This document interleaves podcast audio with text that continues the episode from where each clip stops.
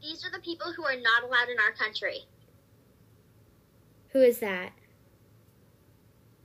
Number one, Miley.